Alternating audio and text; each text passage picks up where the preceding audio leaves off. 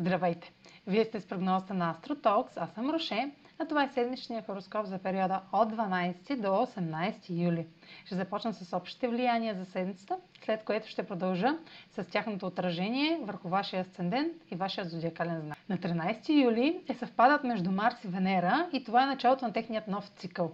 Най-после Венера достигна Марс в Лъв и ще имаме готовност да споделяме и приемаме любов и нейните форми смело, уверено и с усещането, че поемаме вдъхновяващ риск.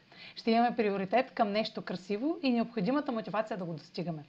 Хирон става ретрограден и новосъздалите се отношения ще са добри не само за самочувствието ни, а и за да лекуваме рани от предходни разочарования.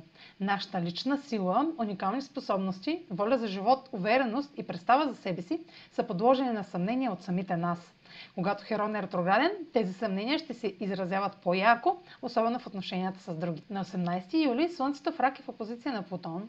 Това е интензивно влияние и кулминация в техния цикъл, която ще даде ясни индикации какво не можем да владеем. Властна фигура, авторитет, ще тества нашия самоконтрол.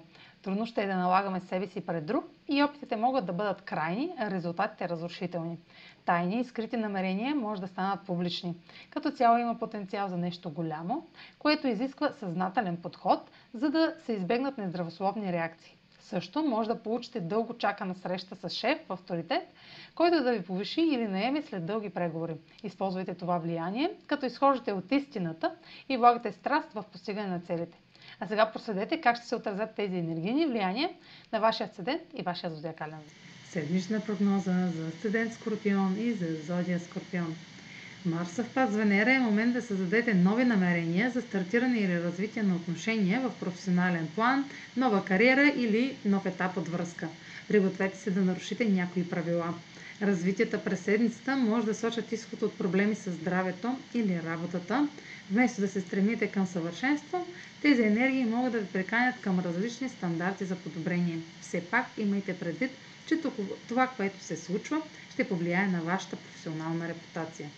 Слънцето в аспект с Плутон в Козерог попада в сферата на възможностите и сочи резултат с широко хват в нова област, включваща чуждестранни въпроси, образование, правни въпроси, издателство или вяра.